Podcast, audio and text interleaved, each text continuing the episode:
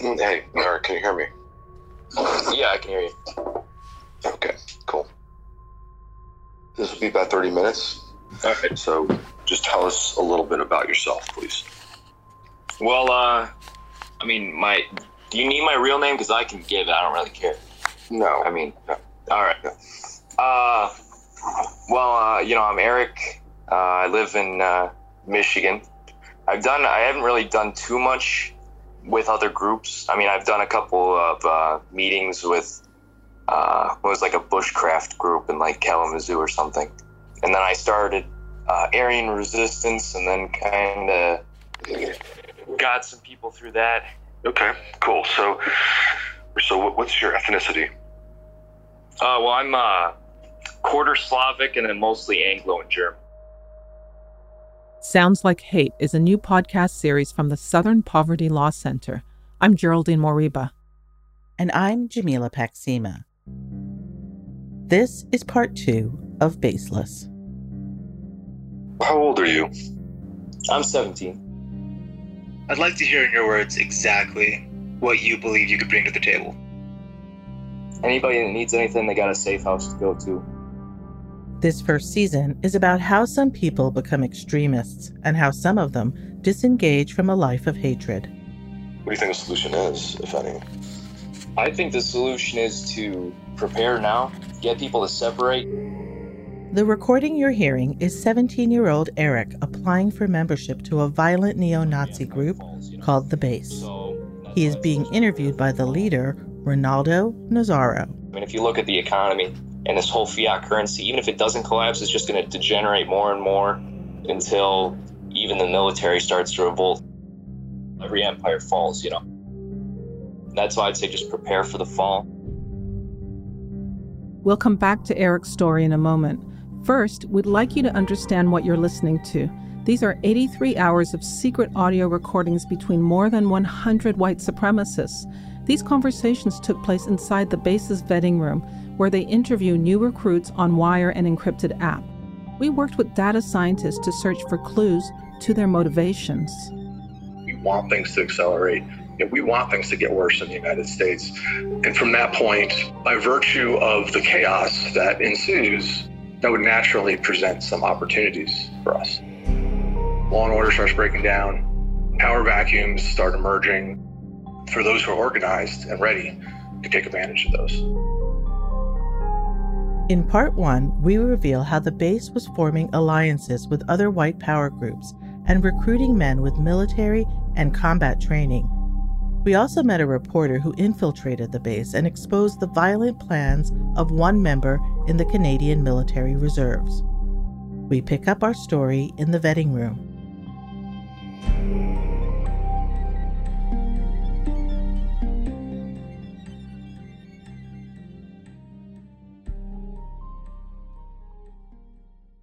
It's the summer of 2019.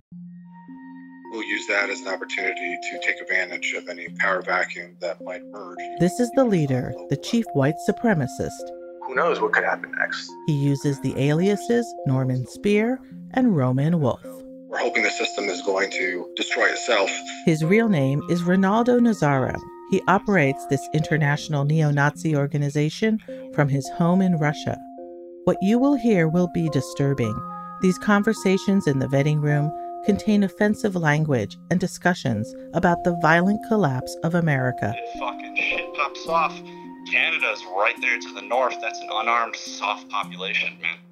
Raid those Yeah. motherfuckers Oh, on sleds, fast and hard, like the Vikings of old. Steal their fucking women and bring them back over. That's what one recruit thinks of our neighbors to the north. But it turns out Canadians are not immune to white supremacy either. So he tells me he's a member of the Canadian Armed Forces. Eventually, When Winnipeg Free Press reporter Ryan Thorpe infiltrated the base in July 2019, uh-huh, but he he started directly communicating with Patrik Mathews, a 26 year old member. the National Security Unit of the RCMP. When we left this part of the uh-huh. story, Thorpe was trying to verify Mathews was in the Canadian Armed Forces without tipping anyone off. I later found out that he was a member of the Canadian Army Reserves, um, but he didn't specify that at the time. He just said Canadian Armed Forces. And what kind of expertise was he professing he had? Explosives, primarily. He um, talked about how, you know, explosives work was essentially the bread and butter of the combat engineering field. Mathews also told Thorpe he had crossed the U.S. border to attend paramilitary trainings with other base members and wanted to ramp up hate camps or combat training in Canada. Thorpe had all he needed. He cut off communication, closed his wire account, and released the front page story Homegrown Hate. I threw out as many breadcrumbs as I had. You have to be 100% certain if you're going to accuse someone of something like this. I figured that someone who knew this person was going to read my initial report, which is exactly what happens. And by Monday, we published a follow up uh, identifying him as Master Corporal Patrik Mathews. Hours later, the RCMP raids his home in Beausejour. A neighbor captured the raid on his cell phone as the Royal Canadian Mounted Police ordered Mathews to exit his back door with his hands up. His weapons were confiscated. He was taken in for questioning and released with no charges. Two days later, Mathews disappeared.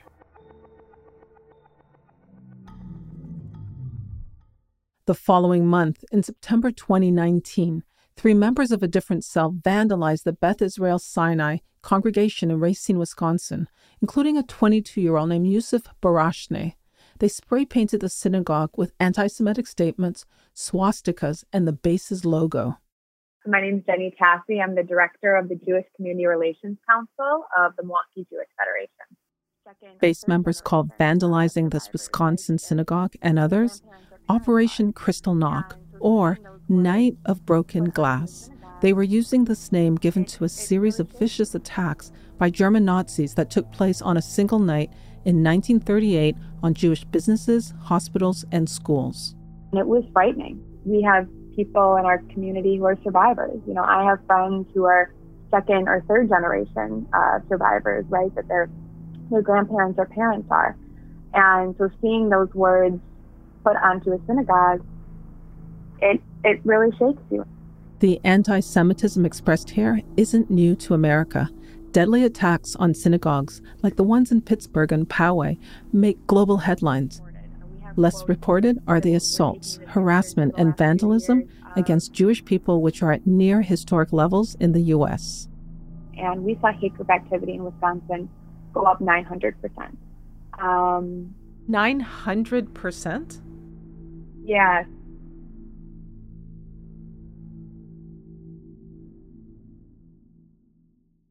Groups like the base are motivated by a festering fear that goes back centuries replacement of the white race. They put a lot of effort into making sure their recruits are not only white, but the right kind of white. What is your ethnicity? Mostly Celtic. I'm American, so mix of everything, but I call myself Celtic. I'm three quarts Anglo, one quart Dutch. I'm definitely white. I mean, I'm in the black area, man. Um, Gwinnett County is fucking crazy. I hate it a lot, but I'm in, I'm in Gwinnett County a lot. And um, I'm white. My boss is white. That's pretty much all I hang out with. you don't have any non-white uh, blood? Nope.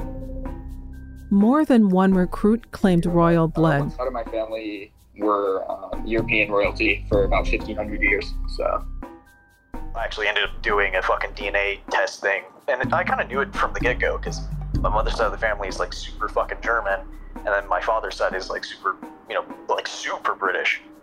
Because hell, they're part of the fucking. I mean, distantly, mind you, but they are part of the royal family. Um, Princess Diane Spencer. I'm like 90% white with uh, some Latin blood. And some of the men who tried to join weren't white enough. It's not uh, Spanish speaking Latin, it's a mix of uh, Portuguese, and indigenous American kind of thing. Uh, yeah, I mean that might be an issue.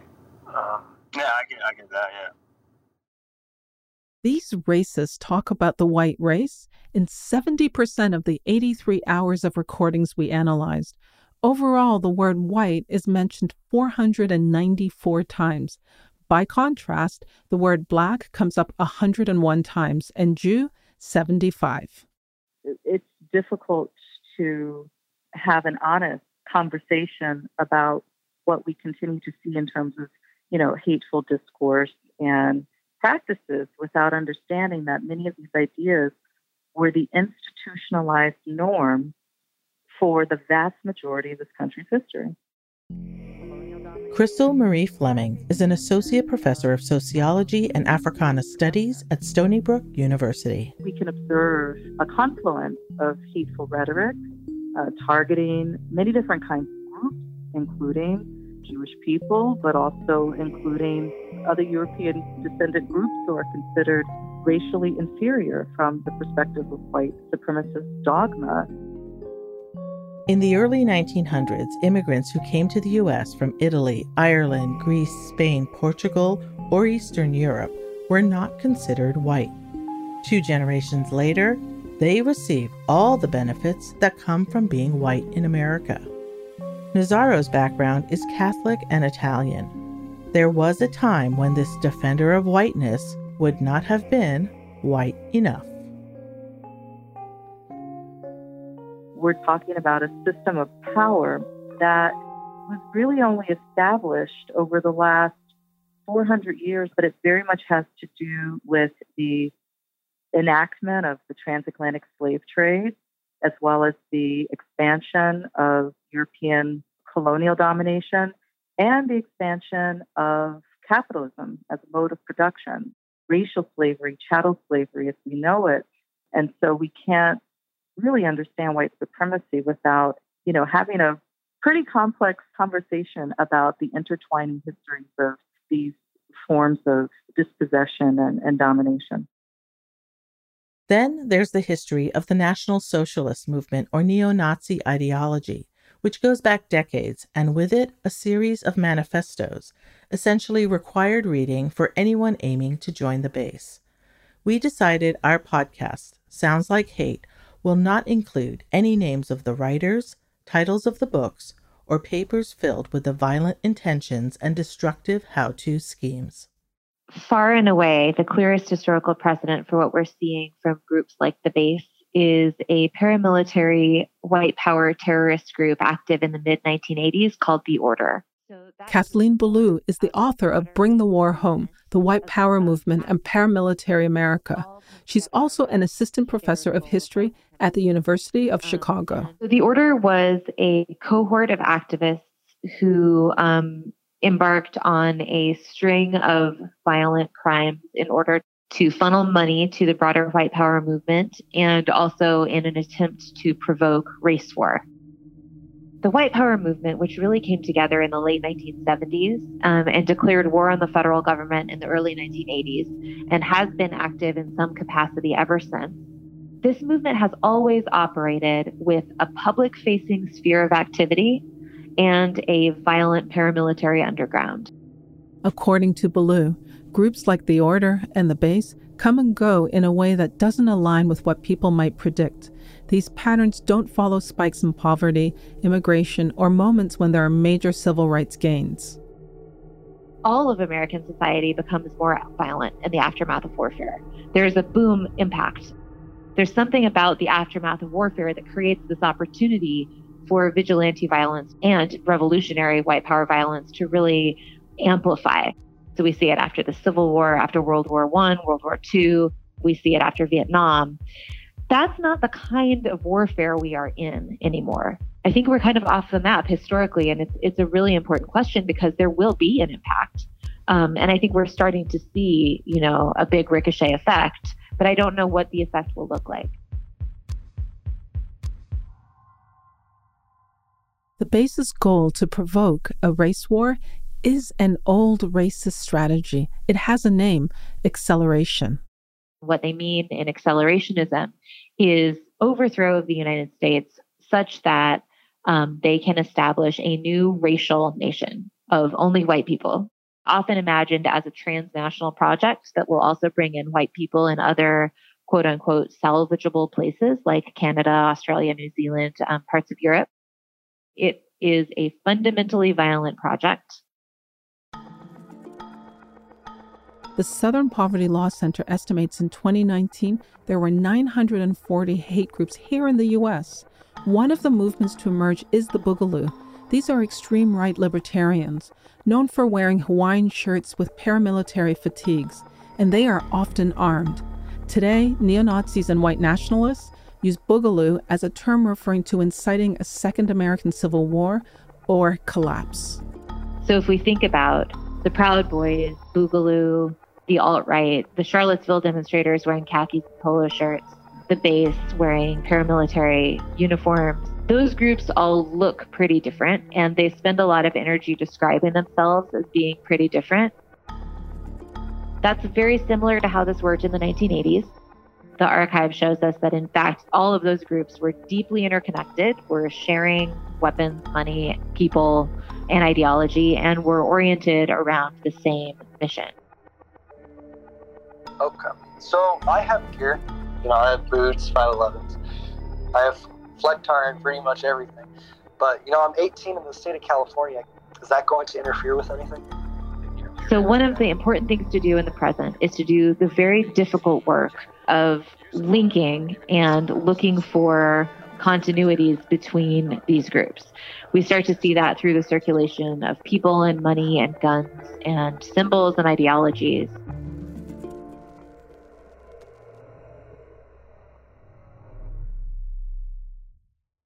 Teenager Eric is their kind of people.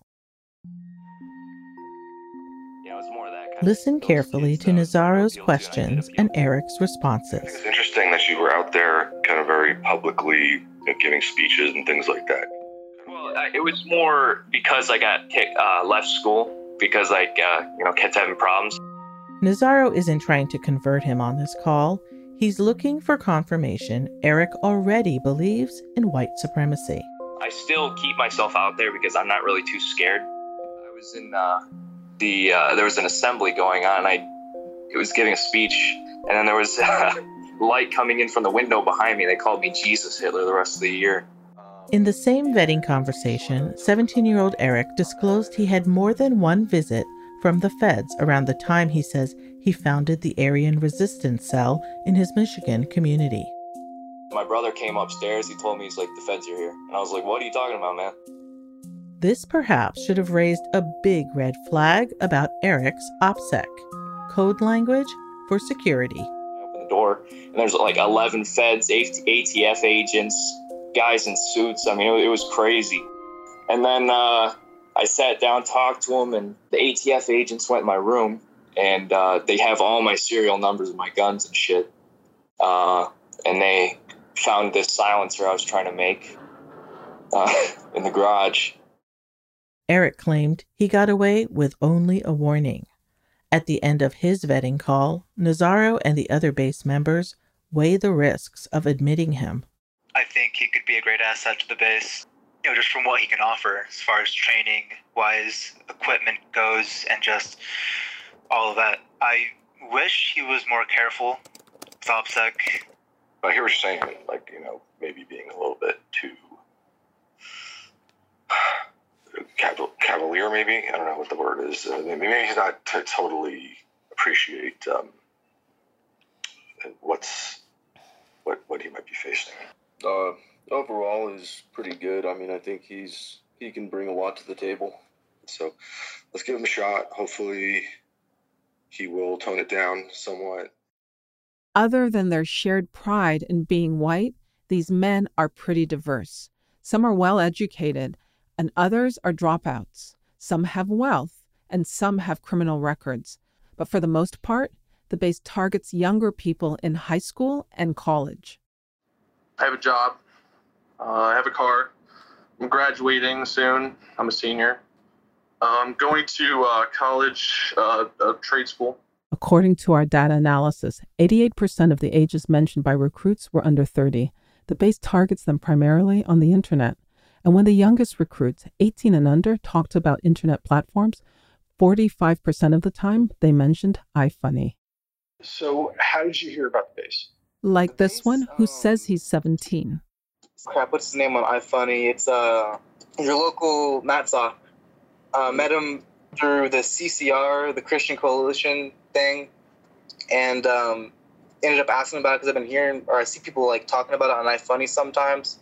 And he just basically told me what it was about. And another 17 year old a year and a half ago. who says he graduated early from high school in California. I really started to get serious about it. Not that I wasn't serious beforehand, but you know, actually taking uh, the action stance rather than the uh, just talk about it stance. Just shit post and complain about Jews in, in group chats, and I can't sit here and do nothing, or else I'm just a retard. I'm a coward, you know. I mean, I'm I'm not the best fucking person in the world. I'm not. I- I don't have a whole lot of skills, but I want to learn things because it's important to actually have hands-on skills and not be some fucking keyboard warrior retard. Do you consider yourself to be a militant? Absolutely. Uh, one thing my friend said is, uh, if you're not willing to commit war crimes for the people you love, do you truly love them?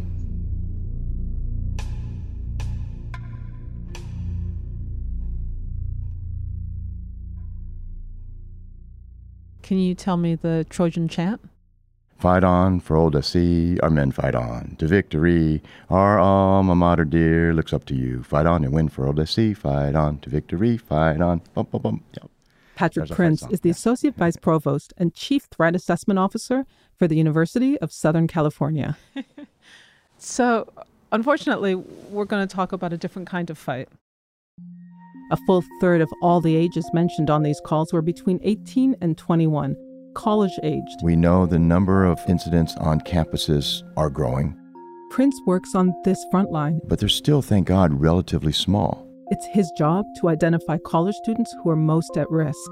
My mandate is to be able to listen to language, observe behavior, and try to distinguish which is a person who is expressing their First Amendment rights and which is a person that is on a pathway to violence, and how do we stop that forward momentum from violence.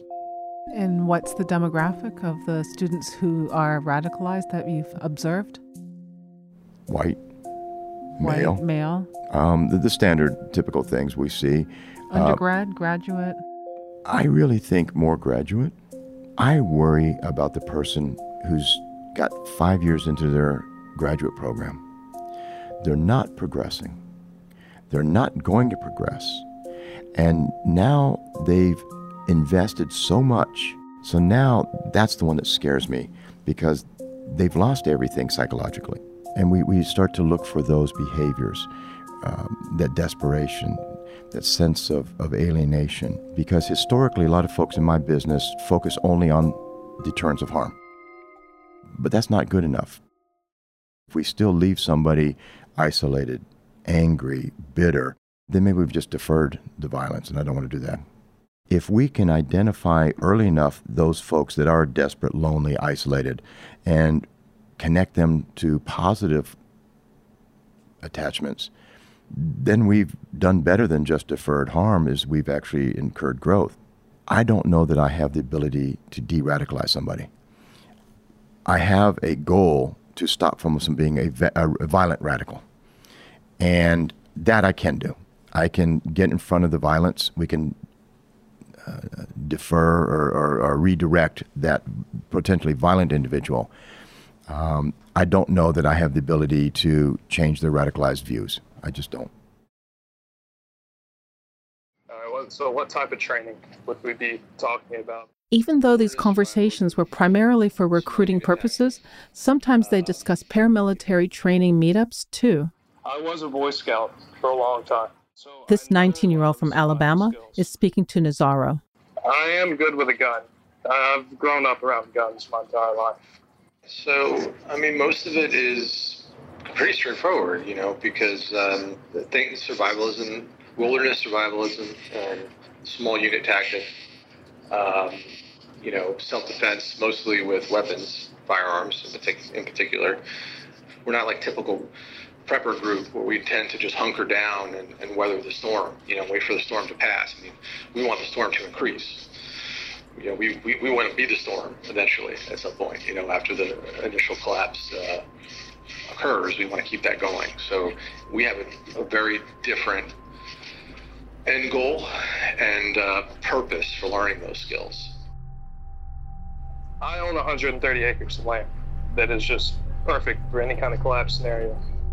Applicants with access to many acres of private property were especially appealing and were almost always accepted as candidates. It's one of the reasons they accepted 17 year old Eric. Yeah, I mean, if you wanted to camp, you could always pitch a tent like on the property. Okay. Yeah, that's that's tent I could bring too. Yeah, I can always do that. Yeah, we could probably take in like four people at the house. You know, if you if people want to sleep on like couches and stuff. So what we're trying to do is build like entire communities up there, and if we can both buy land, we could bring two different sets of people up. Yeah, because that's what we're trying to do is have a community of compounds. So you know, the more land people will buy, you know, the better. We could take over counties and shit. That's my plan with this, and we'll be moving there probably this summer or next uh, fall. I've been working with these kids since they're like fucking 15 years old. The person speaking here recruits young members for the base. He red pilled his mom over years, and now she's a full blown national socialist, and she has a really good No shit. job. So she's the one funding it all. I'm just coming up with a couple grand for help with the down payment.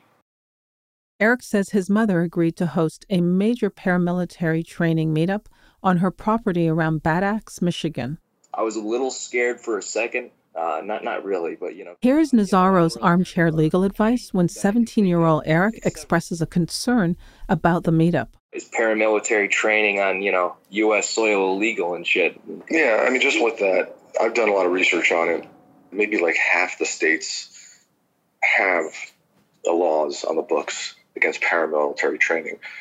What it applies to is uh, two or more people that are getting together to train for causing civil unrest and or property destruction.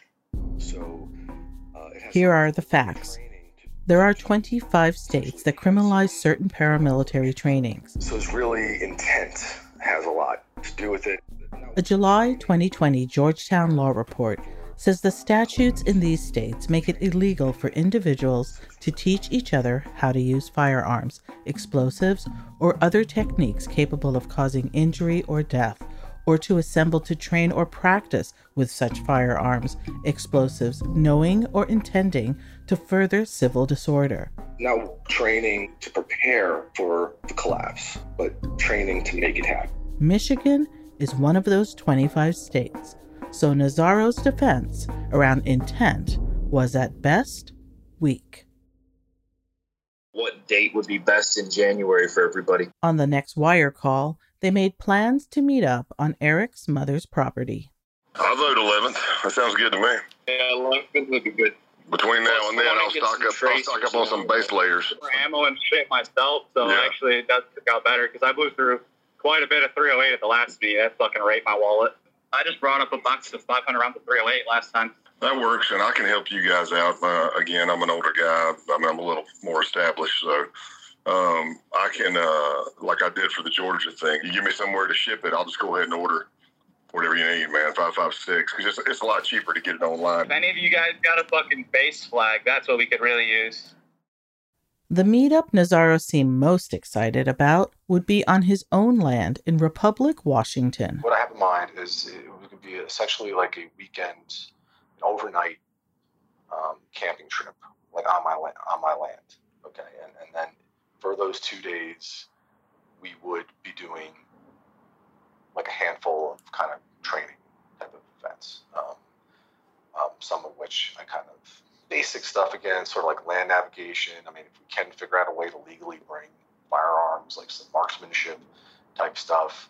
The one hitch was Washington State changed its lenient gun laws before they could meet. So here's the deal. Nazzaro came up with a workaround. You have to be 21 to possess a firearm unless it's on your own property. So if we bring weapons or ship weapons over in the manner I described, um, you, sh- you can ship to yourself. We'll at least have like four.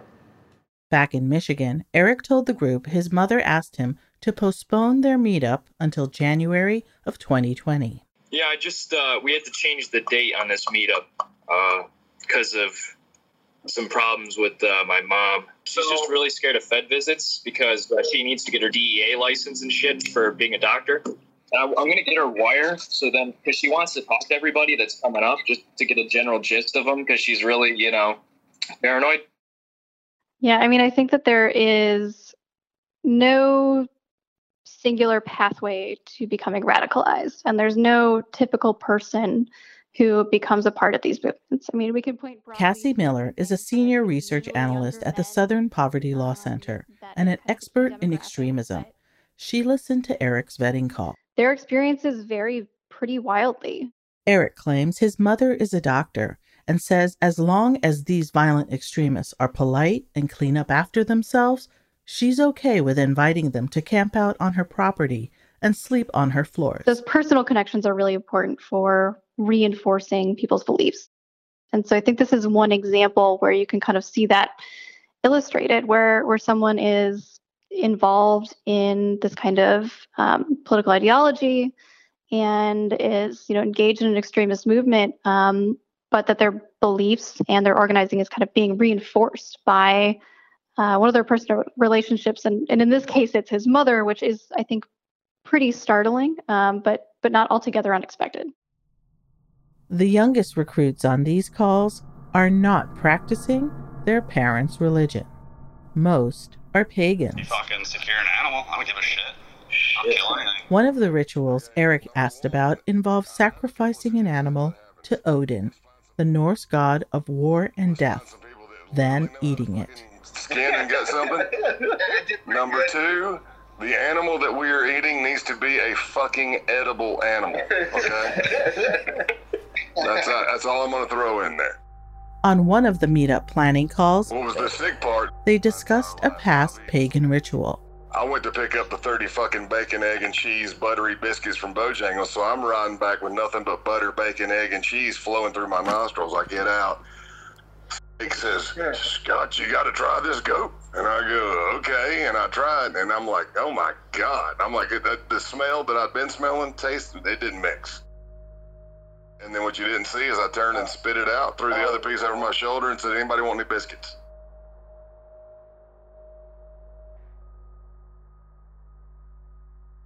On the same planning call, they talked about guns, basic medical training, and staging propaganda videos. So 10 to 15 people, that's gonna be pretty fucking good. That's awesome. That's, that's some that's some good video ops right there, bro. Hell yeah. We just have to make sure that uh, it's it's a clear step up from the previous video. I want to show constant progression with everything we release. Well, we were shooting at like a couple times. run, motherfucker, run! Yeah, we're, we uh, we were setting up targets on top of these giant fucking electrical towers. They're like fucking ten feet fucking long, like wide, just solid steel, man. I was planking them with 308, just leaving little dust marks on them. Hmm. And it's nice because you can hear your hits because it goes ping.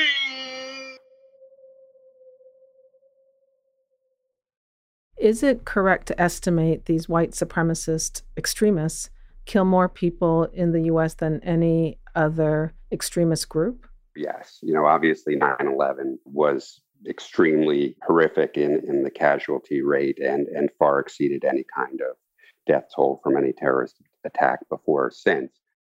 Mike German is a fellow with the Brennan Center for Justice at NYU Law School and a former FBI agent. He says crimes by white supremacists are not being properly addressed, and we've narrowly avoided attempts at mass murder. But in a typical year, yes, there, there's no question in the United States that more people die at the hands of white supremacists and far right militants than any other group, even though we don't know the full scope of it. You have to understand that the FBI is still predominantly a white male organization. Uh, it's it's 84 percent white and 80 percent male. So when a white male sits down to think about what are the greatest threats uh, to to his world, white supremacists aren't the number one threat. They're not likely to invade his community and hurt his family. The FBI does not have a database of incidents of, of far right violence uh, and particularly the deadly violence that we're talking about. Um, so they they don't have a way of objectively measuring the threat from that these groups pose in the first place. What's the result of this failure to accurately count far right extremists? if a white supremacist kills somebody, let's say of another race, uh, they can categorize that in a number of ways. They can say, okay, this person was part of a white supremacist group that has previously engaged in violence, so uh, we'll count this as an act of domestic terrorism. And then it's the number one priority combating terrorism. Domestic terrorism is, is typically treated as a second priority to international terrorism within that number one priority, but they could also call it a hate crime. The FBI has five federal hate crime statutes. The problem is, if the FBI designates a case as a hate crime, it drops down to number five on the list of eight agency priorities. The number of resources and the attention that case will be given is much reduced. But even more importantly, the Justice Department's policy is to defer the investigation and prosecution of hate crimes to state and local authorities. And finally, they might designate that as gang violence, then it's the number six priority, and it doesn't get counted in either the, the civil rights violations like hate crimes or in the counterterrorism statistics. So, as a result, we don't know how many people white supremacists have killed this year, or last year, or the year before that. Exactly, because this policy of deferring to state and local police to investigate might make sense if state and local police investigated these crimes. But we know 87% of police departments that aren't necessarily tracking these crimes at all. We have five states that don't have hate crime laws. So even if they wanted to track these crimes, they don't have a statute that would help them differentiate this from, from any other violent crime. And it doesn't get. German says the way white supremacists skirt the rules of the law is a persistent historical problem. One of the first types of public policing were slave patrols and all kinds of police action were actually enforcing white supremacy laws that were on the books all through Jim Crow.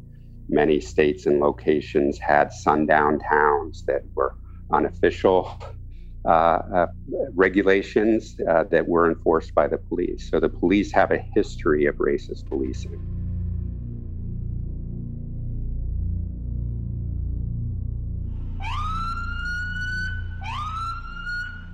The police raid on the home of Canadian Army reservist and member of the base, Patrik Mathews, made headlines across the world. There are new developments in the case of an Army reservist accused of having links to a neo Nazi group. Manitoba RCMP say their primary goal today is to find Patrik Mathews. The Winnipeg Army reservist with alleged links to a neo Nazi organization is now the subject of an RCMP missing persons investigation. Police are asking anyone who might know where he is to call his family or the RCMP. He is believed to be driving a red 2010 Dodge Ram 15000 SLT truck it was Mathews' family who reported his disappearance. The RCMP seizes his firearms and then releases him without charge, and then he disappears. After several days of a national manhunt, Mathews' red truck was found abandoned at the US Canada border.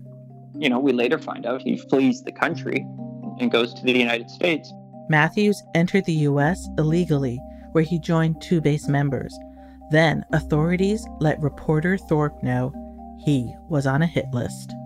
Eventually, the threats did start coming in, both directly to me, and then I was also called to a meeting with uh, the National Security Unit of the RCMP, which is the federal police force in Canada, and they, you know, warned me that they were aware of death threats against me. That that was something I needed to be careful about.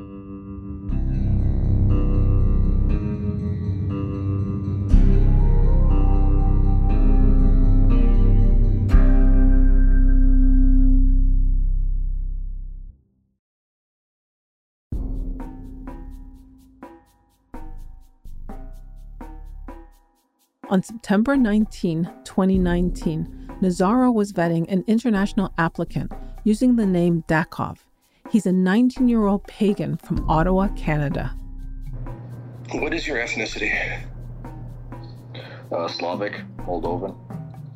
On his application, he said he uses the Telegram handle Terror Machine Moldova.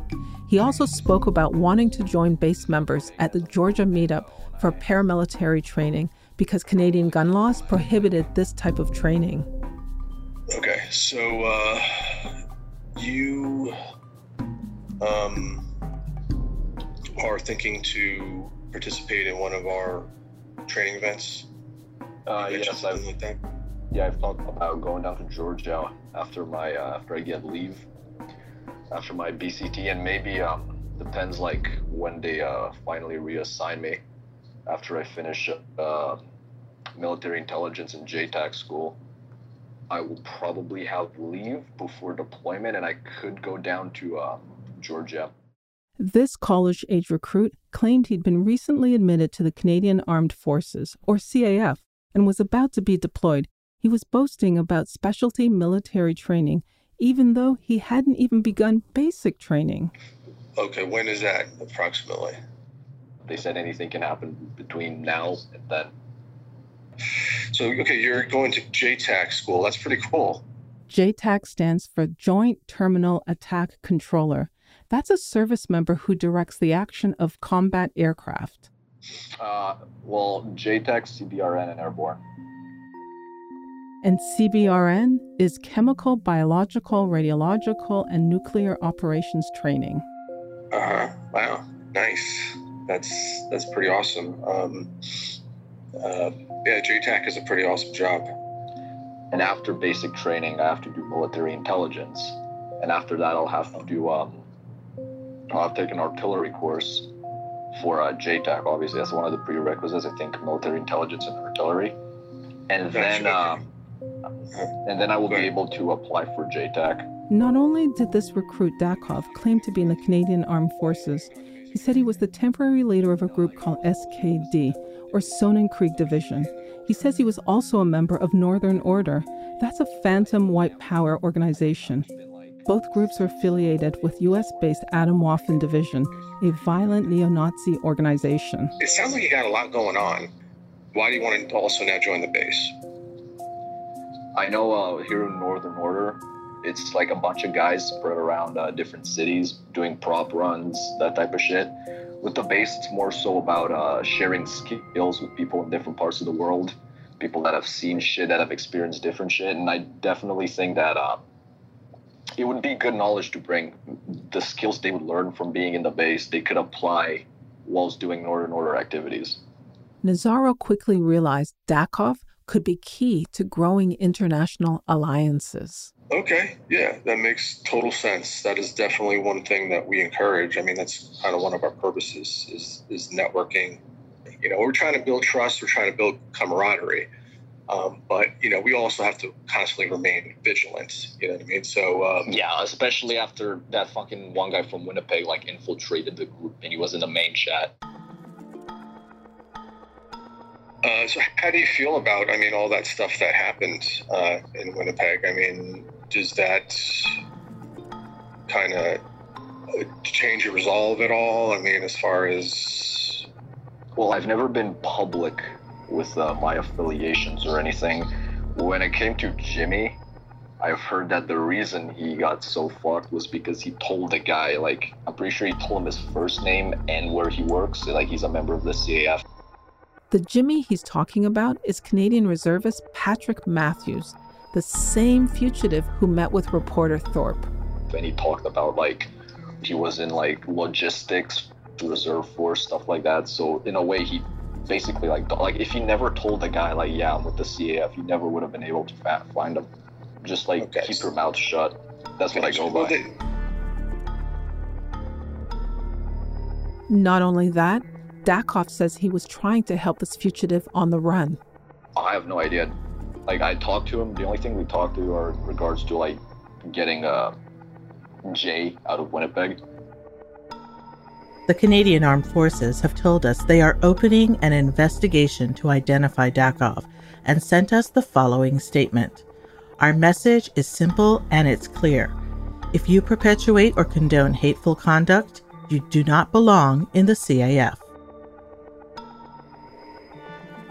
On the next episode of Sounds Like Hate, find out whether Dakov is identified and if he ever connected with Mathews, his fellow Canadian white supremacist, and whether the FBI intercedes on time to prevent an armed confrontation planned by base members at a pro gun rally in Richmond, Virginia. People in camouflage carrying guns. I see some people from the 3% militias out here, Oath Keepers, some Proud Boys.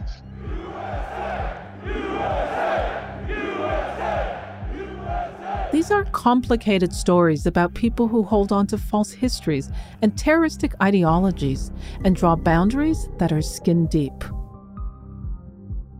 If you or anyone you know has experienced a hate incident or crime, please contact the appropriate local authorities or elected official. You can also document what happened at splcenter.org slash report hate. This is Sounds Like Hate, an independent audio documentary brought to you by the Southern Poverty Law Center. Additional funding comes from the Ring Foundation. Produced by Until 20 Productions. I'm Jamila Paksima. And I'm Geraldine Moriba. Remember to subscribe to find out when new episodes are released. Give us a rating and review too. It really helps. Thanks for listening.